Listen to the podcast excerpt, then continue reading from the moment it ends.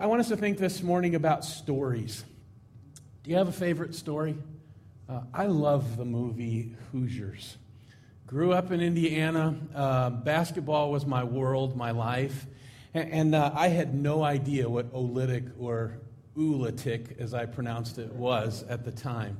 Um, but I love the movie not just for the scenery and all that kind of stuff, and because I love Gene Hackman, but because he took a bunch of nobodies and, and, they won the state tournament. And as a, as a young kid, you know that, that was what I that was what I wanted my story to be. Um, everybody loves a good story. This morning, as we continue to remember the faithfulness of God, as we continue to tell the story um, I, I, I, I want to do something a little bit different this morning. Listen to what the psalmist said long ago. He said in Psalm 107 Give thanks to the Lord, for he is good, his love endures forever. So let the redeemed of the Lord tell their story. When's the last time you just told your story? just of God's faithfulness in this particular circumstance or as you've looked back. We're to remember his faithfulness throughout the years by telling our story. The, the Passover was an annual festival where the Israelites were called to collectively remember Remember how God's delivered us, how He sustained us, that He loves us, that we're His children. To remember the plans that He has for us and how He gifts us with His presence in order to outfit us for the mission to which He's called us to partner with Him in, in establishing the kingdom of God here on earth. You know, so many of us suffer from spiritual amnesia. We forget that his body was broken and that his blood was poured out that we might inherit eternal life for here and now.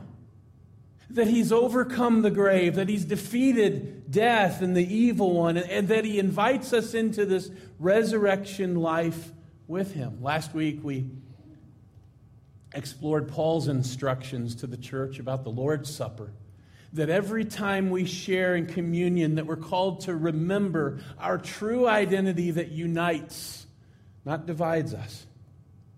Today i want to help us to remember our story together as the church of the nazarene. How long have you been a part of the church of the nazarene? Who god has established particularly this local church to become you know, you all, maybe you drove by a number of other churches to get here this morning.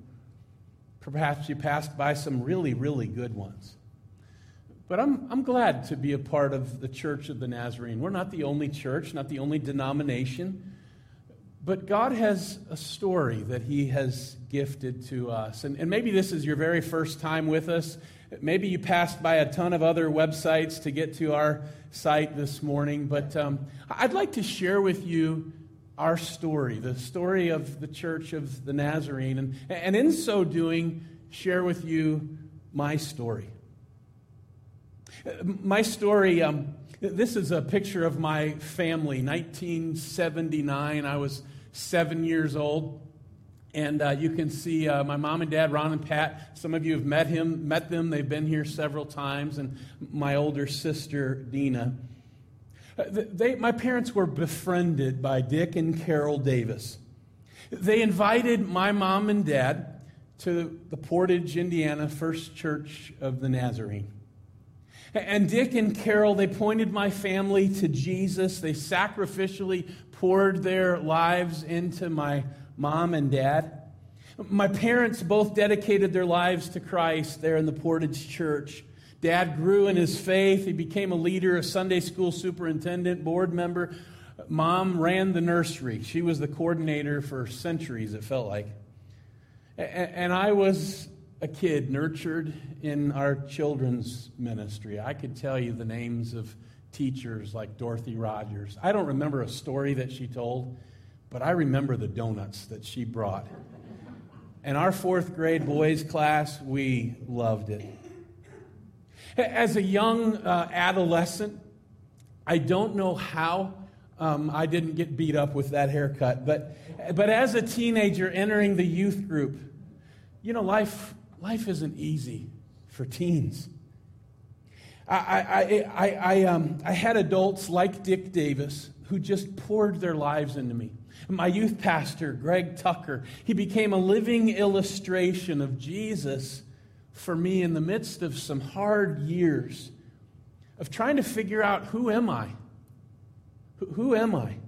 as my haircuts changed, as my dress changed, as the peer groups that I hung out with changed, as I tried on different, you know, identities as, as well as clothing, I, I was trying to fit in, trying to find my place, trying to discover who I was. And those guys, they taught me the stories of faith, how to discern God's voice. They gave me opportunities within a loving faith family to work out my faith to serve others, and to belong. As a teen, I remember hearing my pastor announce one Sunday that we were going to be going on a work and witness trip. We were going to be going to Brazil to help construct a church there. The team you see there before, it was mostly adults, but Dick Davis was going on the trip. And if my mentor, Dick Davis, was going, then shoot, I'll go along. And we went and served along Nazarene missionaries, the Ludwigs, and several Nazarene churches there just outside of Sao Paulo to help construct another church that they were planning, as well as a compassionate ministry that these churches had begun. On that trip, I discovered that the world was so much bigger than just Northwest Indiana, and so was my God that He's active in people's lives everywhere. I, I saw poverty and justice at, at, a different level, but because my church, the Church of the Nazarene, said, let's go and let's go together, I, I also encountered grace, redemption, and the love of God through His people. Something began to stir in my heart to personally give my life in service to God on that kind of intergenerational mission trip. When I returned home from the trip, I shared my experience with my pastor, Pastor Dwayne Schmidt, and, and he affirmed that, that God had been speaking to me. And that just maybe God was calling me to serve in pastoral ministry. In fact, Kevin, maybe God's called you to preach. You, you should come and share your testimony, testimony with the board. You should tell them what God is doing. Oh, I was so nervous standing before the board. I hadn't even given a three minute speech in speech class yet. But they encouraged me. They helped me to discover that, yes, I, I was called by God to give my life in service. They said things like, We believe in you. We believe that God is doing something in your life. Now, now continue to learn to listen and to serve. This is the picture of my pastor, Dwayne Schmidt, uh, awarding me before the congregation my local minister's license. And they encouraged me to go to this school called Olivet Nazarene University. Now, I was going to go to Indiana University. Bobby Knight was going to make me a superstar before I went on to the NBA, but I guessed, okay, I'll go to Olivet, I'll, I'll break all their scoring records. God sent me. He called me to Olivet Nazarene University. And I, and I remember when I moved into the freshman dorm. Chapman Hall. Anybody ever been to Chapman Hall? Yeah. The, the, the building was like 100 years old. This large framed picture of some old guy from years long past named Chapman was, was right there in the, in the lobby um, entryway. I, I was a little anxious when I saw this dusty old man and thought, boy, if this is what school is all about, if these are the professors, I was scared it was going to be boring and dreary and as lifeless as old man Chapman on the wall, whoever that was. But I had a blast. I met tons of new friends, including this beautiful lady here that you may recognize. She hasn't changed one bit. It was at Olivet Nazarene University that I responded to God's invitation to give all of me, not just a part, all of me to Him. I, I was entirely sanctified or, or set apart and said, God, here's all of me. I give myself to you. My past, my future, my hopes, my dreams, all that I was and all that I would be. God did something amazing in me during my college years. He filled me with His Holy Spirit. He gave me this gift of the Holy Spirit, of a Christ like heart, a, a desire to please Him. It was nothing of my own making, it was all about Him. He purified my motives. And as God first loved me, through the gift of His Holy Spirit, He equipped me to love Him and to love others. It is a gift that is offered to every single one of us. During those years of college, Sarah and I, we fell in love. I love to tell how she saw me across a crowded room. She had to have me. After three years of dating, we finally graduated, and, and then we stood at the front of Sarah's home church before her pastor and the church of the Nazarene, all of our family and, and friends. And in that moment, we said yes, not only to lifelong faithfulness to one another, but lifelong faithfulness to God as well. Again, responding to God's first love and his yes to us as a couple. We said, I do to God and to the plans that He had for our lives together in service to Him. And I'm so thankful for Sarah's home church, the Pittsfield, Illinois Church of the Nazarene, for shaping a young lady that we could say, let's do life together. Sarah was called into the world of numbers, ultimately the world of finance, and I was called to preach. And so we packed up and headed to Kansas City to the Nazarene Theological Seminary to receive some further critical preparation. My first day on the seminary campus, as I walked into the lobby, I was greeted by this large gathering of framed old photos. Seminary presidents, professors from days gone by. Guess who was in that gallery? Old man Chapman hanging on the wall there. Uh, uh, unlike my first day in college, this time I was a little less anxious, a little more optimistic and, and hopeful about what God was doing and was going to do in my life here, even through this time at school. God was teaching me to trust Him for the road ahead. During our three years at the seminary, I had professors like Dr. Ed Robinson who, who spoke into my life in some critical ways, preparing me, helping me to begin to lead a local church, how to carefully read, study, and preach the word faithfully, how to provide pastoral care, to lead a ministry staff, and most importantly, just how to listen and respond to the voice of the Holy Spirit. Here I am today, thanks in large part to the faithfulness of my parents and their friends like Dick and Carol Davis. Because of the Portage First Church of the Nazarene, because of the faithful faculty, staff, and friends at Olivet Nazarene University, and those like Dr. Ed Robinson at Nazarene Theological Seminary.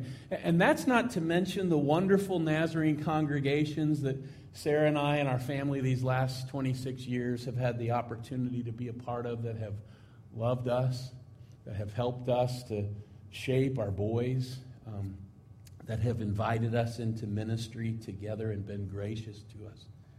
I can look back over these last 50 years of my life and see so clearly in the rearview mirror that God has been faithful.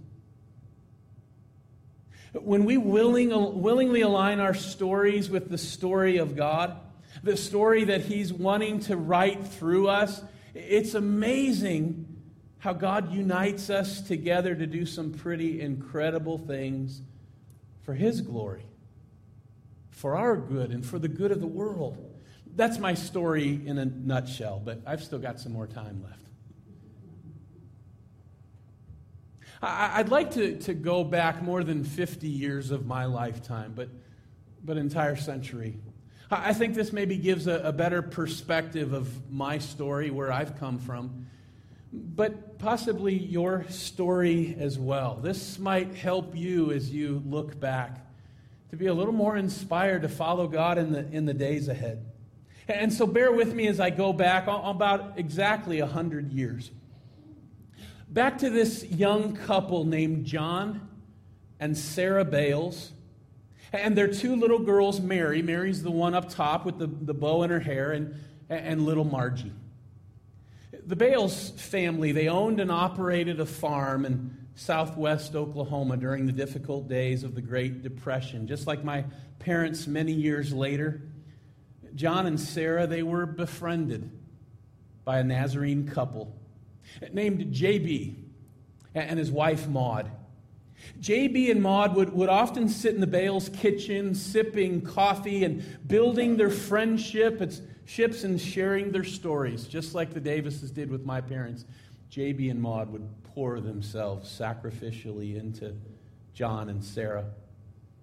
JB loved to tell stories about how he came to faith in Christ, about his call to ministry and his early days as a pastor, about this new movement of God, this new denomination that God had uh, was bringing together not because of you know anger and division and splits in the church over the color of the carpet, but God was bringing together from the east, the west, and the south some people who were united together in ministry. This new movement called the Church of the Nazarene, being forged from the fire of the Holy Spirit, sipping his coffee there in the kitchen. JB would tell excitedly how, at an early age, 25 years prior to the inception of the Church of the Nazarene, God used his little church family to help him discover that God was calling him to be a preacher. Now, JB, JB, he was incredibly uneducated, but he met this beautiful young lady named Maud. She was a schoolmaster. This was back in the late 1800s. And Maud helped her now young husband learn how to write, how to speak correct grammar. She equipped him and helped him to preach. JB would tell the Bales the story of how God called him to, to plant his first church in this small town of Durant, Oklahoma, right in the heart of Indian territory.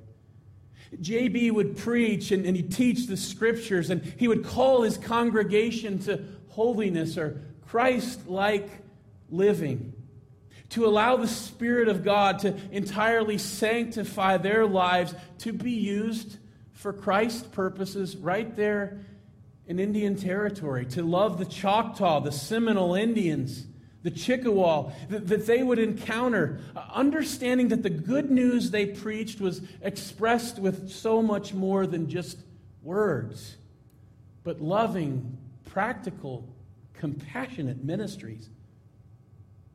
JB's little church, it, it grew. And it wasn't long before he found himself leading this whole network of holiness churches throughout both Oklahoma and Texas. The network not only planted churches, but they established all kinds of compassionate ministries, like, like this home for orphans and widows. For JB and those involved in the holiness movement, compassionate ministries was, it was at the forefront of what it meant to be Christian. Not only to love God, but to love the world around us. To pour ourselves out sacrificially as God pours into us. JB would lean forward in that kitchen in his chair and he would tell the Bales. It was right around this time as a young pastor. It was right around this time in my life that the Church of the Nazarene began to take root. There's a picture here from Pilot Point, Texas. In 1908, JB's network of churches in the South, as well as church leaders representing holiness networks from both the East and the West, they all came together here at Pilot Point, Texas, to form one united denomination, saying, you know what, if we could have liberty in the non essentials, if we could find unity in the essential beliefs of, of what it means to be Christian, of the call to holy, entirely sanctified lives, of love, compassionate love poured out to the world. If we can do that, boy, what a difference that we could make.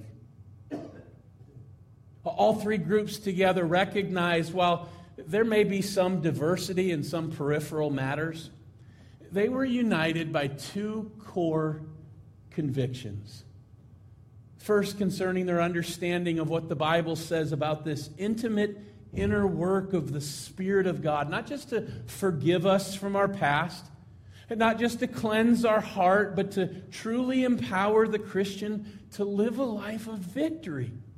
Victory over temptation. That when God says to love Him with all our heart, soul, mind, and strength, and to love our neighbor as ourselves, that, that we can do that.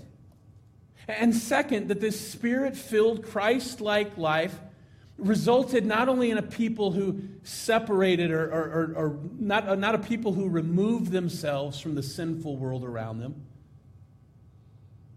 Rather, to the contrary, they believed that a spirit filled life compelled them to compassionately go into all the world, including the dark and difficult places where people are living and struggling, to come alongside those and serve in all kinds of challenges of pain, poverty, alcoholism, drug addiction, loneliness, grief, and such. This isn't the notes, but did you know the Church of the Nazarene?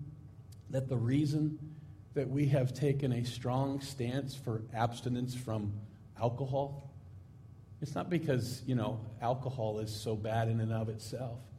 But in that time of the Great Depression, there were so many who turned to booze and whose lives were being destroyed by it. And so the Church of the Nazarene just said, you know what? Let's just totally abstain the, for the sake of love. Just like somebody who struggles with smoking, you wouldn't light up right in front of them. The Church of the Nazarene just said, for the sake of love, let's, let's abstain. This dual emphasis of teaching the spirit filled life of heart holiness as well as practicing Christ like compassionate service in the world, they became the two pillars upon which the network of churches finally merged together as one denomination. Now, I wasn't there in that kitchen, and I'm guessing most of you weren't either. But I imagine JB leaning forward in his chair and excitedly saying to the Bales, Hey, you want to hear? How we decided upon our new name. I, I was there in the committee. Do you want to hear how we finally landed upon the name the Church of the Nazarene? And I'm guessing the Bales and certainly his wife heard the story over and over and over again, but they just said, Sure, JB, we want to hear it again. And he said, You know, we wanted our church to be identified with our Savior, but not the high and mighty King Almighty, even though that's who he truly is but the Savior, the one who came into the world, sent to identify with the poor, with the outcast, with the marginalized, with the brokenhearted. And so, there in that committee meeting, someone quoted the scripture that says, You know, nothing good comes out of Nazareth. And so the name stuck. The Church of the Nazarene. We, we follow the one who leads us to the spiritually physically and emotionally impoverished to share the good news of the gospel. And right there in that kitchen, JB would then ask his friends, his new fellow Nazarenes in the mission of Christ, he'd say, Hey, um, God's doing a, a new work in this new church. And I want to in, uh, invite you to invest in what God is doing. We're wanting to build a Nazarene church right here in town in, in Oklahoma. Right here in Bethany, Oklahoma. R- remember, JB was never afforded a strong education, and he certainly wanted to make sure that the Church of the Nazarene was investing in equipping young people to follow Jesus and in whatever vocational calling. John, JB would ask, I, I want to ask you something would you be willing to help us? Could, could I borrow some money to help get this college here in Bethany started? And John would put on his hat, he'd head down to the Bethany local bank, and he'd take out the loan in the amount that JB had requested, and, and then come back and, and give it to him. Time and time again over the years, JB would come to his farmer friend share a vision of this young new church and what the leaders were believing together prayerfully that God was wanting to do. Like strategically establish another educational institution, or a compassionate ministry initiative. And time and time again, Farmer John would listen, put on his hat, head down to the bank, take out a loan, and give it to JB. And time and time again, every time, JB would ultimately pay his friend back. This story of a farm family in Oklahoma, their, their friendship with JB and his wife and Maud, their shared investment in the beginnings of the Church of the Nazarene, this isn't just a story. This is part of our story. And this is part of our story as a restoration church of the Nazarene. John and Sarah's little girl, Mary, is Sarah's grandmother. My wife, our worship ministries director. And Grandma Mary, up until her death a few years ago, she loved to tell her childhood stories, her, her memories of watching Dad and JB there in the kitchen. And Dad would hear the vision, hear the story, put on his hat, go down to the bank, and come back and give to JB, and JB would serve the Church of the Nazarene. In Grandma Mary's last years on, on earth, before going home to be with Jesus, her, her short term memory had completely failed her. But she never forgot. She could always recite the story. This is my story with a twinkle in her eye, how she'd overhear JB and her daddy talking. Daddy would put on his hat and go. You know, it was because of Dr. J.B. Chapman, that same old guy in my Olivet Nazarene dorm. It was because of his vision for higher education within the Church of the Nazarene that my parents, uh, my wife's parents, uh, whom played, the, played some music here with us when they were here last, it was because of his investment, Dr. Chapman's, and what would become Southern Nazarene University that Sarah's parents met there, and I thank God that they met.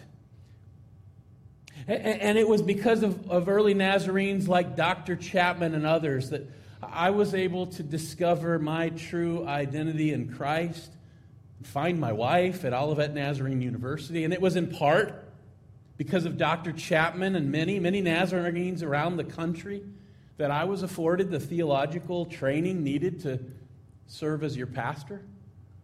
The, the Church of the Nazarene believes in reaching and equipping young people to step into the world, not just pastors, but into every vocation and to make an impact for Christ. Did you know that Restoration Church of the Nazarene, you, uh, along with 22 plus thousand other local Nazarene churches worldwide, that every week when we receive the offering, that about 2.5% of that, it goes to Olivet Nazarene University. So, church, thanks for helping me meet my wife. Today, we have three college students that I know of Seth and Caleb Jones and Trenton Hancock at Nazarene Universities. And did you know that Restoration Church, along with Nazarene churches throughout the whole world, 5.5% at least of what we receive every week? It goes to evangelism and compassionate ministry projects all over the world. Here, here's a picture of some Nazarenes in Argentina responding to a crisis there and providing some provisions that, at least in an indirect way, you, Restoration Church of the Nazarene, invested in. Several weeks ago, we received our alabaster offering. That financial investment, it goes to support missional endeavors by constructing buildings, Nazarene churches, Nazarene hospitals and daycares, compassionate ministry centers, places for training, pastors and missionary homes. You're a part of a local church that's making a difference for God's glory, not only here in Bedford and Lawrence County, but all around the world.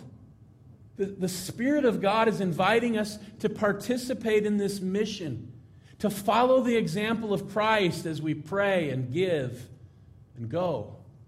Next Sunday morning, you're going to be invite, uh, invited to meet some friends of mine, Sam and Christy Seneca and their family. Sam and Christy um, were at the uh, church where, where we served prior to coming here. And they heard the call of God to go. They sold everything and took their little ones and just had, just had a baby in the Dominican Republic, where now they serve as work and witness coordinators there. And you're going to get to meet them next Sunday via video. And we're going to talk about a, a, partnership where we, Restoration Church in Bedford, can partner with what God is doing in the Dominican Republic. And who knows, Pastor, maybe one day we might even go on a mission trip and get to meet them. The Church of the Nazarene, it is truly a global church serving in communities in 164 world areas, including some creative access areas where the political threats of just of sharing the gospel are very serious. Although the Church of the Nazarene was born in the United States, today 65% of Nazarenes and over 80% of the church's 439 geographical districts, they're outside the U.S. The Church of the Nazarene certainly isn't the only denomination. We have brothers and sisters in Christ in many great other churches. But my church, our church, the Church of the Nazarene is, is really making a global impact as we answer God's call to make Christ like disciples, both here and all over the world. Listen to the psalmist. The psalmist who wrote Psalm 107, we read the first few verses at the beginning, but here now towards the end, psalmist writes, They will see in our history, they meaning the world. The world will see in our history or his story the faithful love of the Lord. You know, we believe. We believe that the history of the Church of the Nazarene, it, it clearly reveals the faithful love of God. And I wonder in your story, what does your story say about God, about His faithfulness, about His provision, about the ways that He is using you to partner with Him in mission? We believe. We believe in the good news of God. We believe that Christ, in Christ, we find grace and forgiveness and restoration of life. We believe that God equips us to live holy, Christ like lives through the Holy Spirit. We believe wholeheartedly in investing our lives in God's mission. This, this is who we are. Do you remember who you are? Do you remember who we are? as we continue to remember and to look to the past, even tonight as we tell our stories and celebrate God's faithfulness, it is in the remembering that God helps us to take the next steps forward, to trust Him, to follow Him. This is who we are, and this is what we believe. I want to invite you to stand, church, if you would. I, went back a century. I, I want to go back two centuries to a creed that was developed among church leaders.